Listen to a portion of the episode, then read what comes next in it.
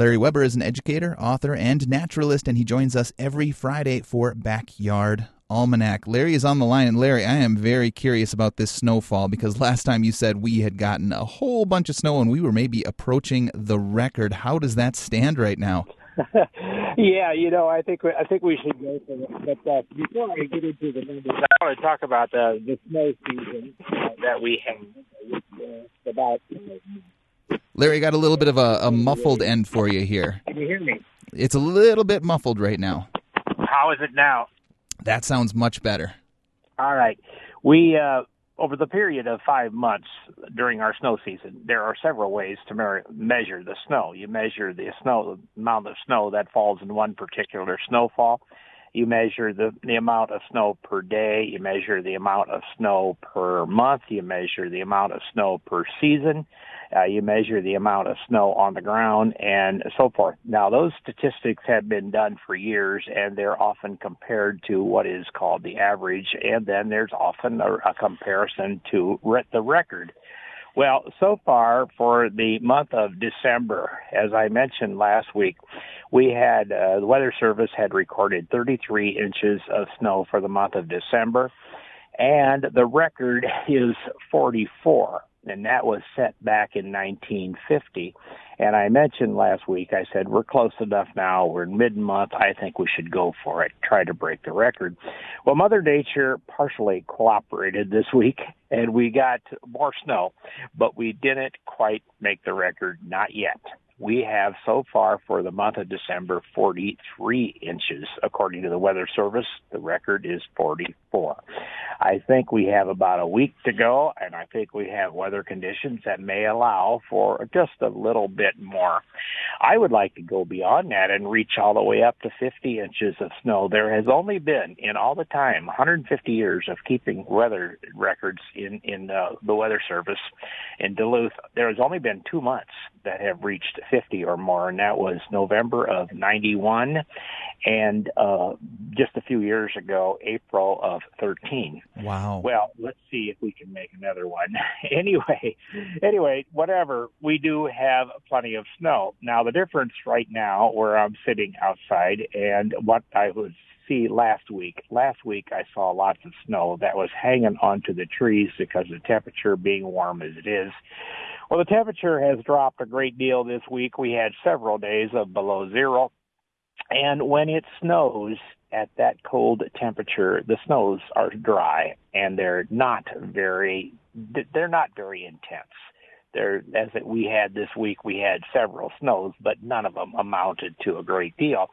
And once the the snow is settling on trees, we now have a wind. During my walk this morning, I was dealing with a temperature of minus 17, but also with a wind, and the wind was blowing a lot of the snow off the trees. Uh, the big concern in the last couple days has been that of uh, blowing snow and the visibility that goes along with it. So yes, we have had some difference with the snow. We see snow for five months, and yet there is so many changes, so many differences. Every day there is some sort of a difference. And when the snow falls and lays on the ground, it goes through a change, a metamorphosis, largely dependent on the temperature. And it's going to, it's interesting right now as an example. If you look down, if you dig down through the snow, you'll see a difference in the snow that fell this week plus the snow that fell last week. So, yes, keep looking. There's going to be plenty more to see. We still have a week to go spoke, we have entered the season officially of winter with the winter solstice on the 21st. The winter solstice, besides being the first day of winter, is also the day of the least amount of sunlight for the whole year. That least amount of sunlight is, but in our area, somewhere around uh, eight and a half hours of daylight. We never quite reach down to eight, but about eight and a half.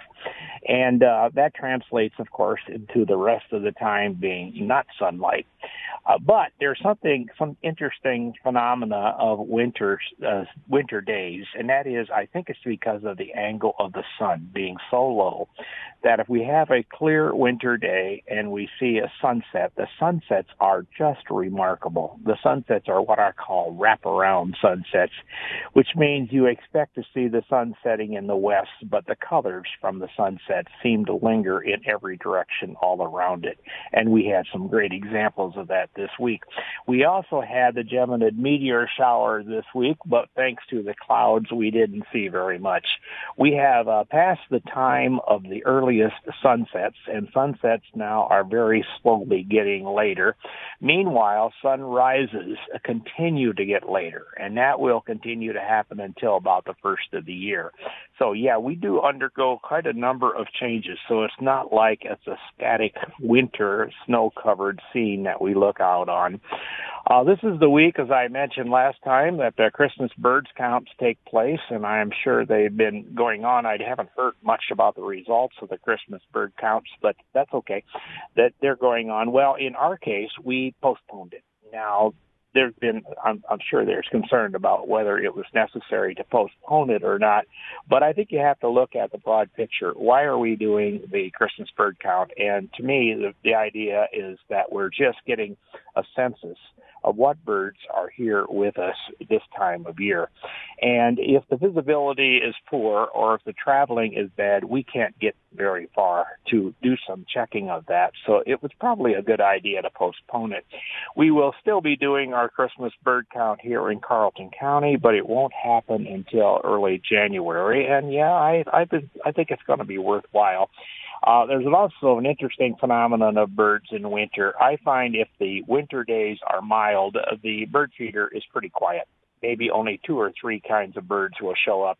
Well, this week, because of the cold temperatures and because of the amount of snow, uh, the days have not been mild, and the, the bird feeders have been very active. I have seen eight kinds of birds a couple of days at the bird feeders, which I think is just terrific for this time of year.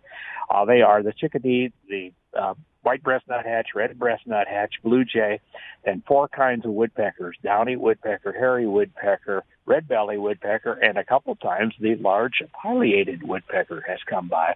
And that's always an interesting thing to see.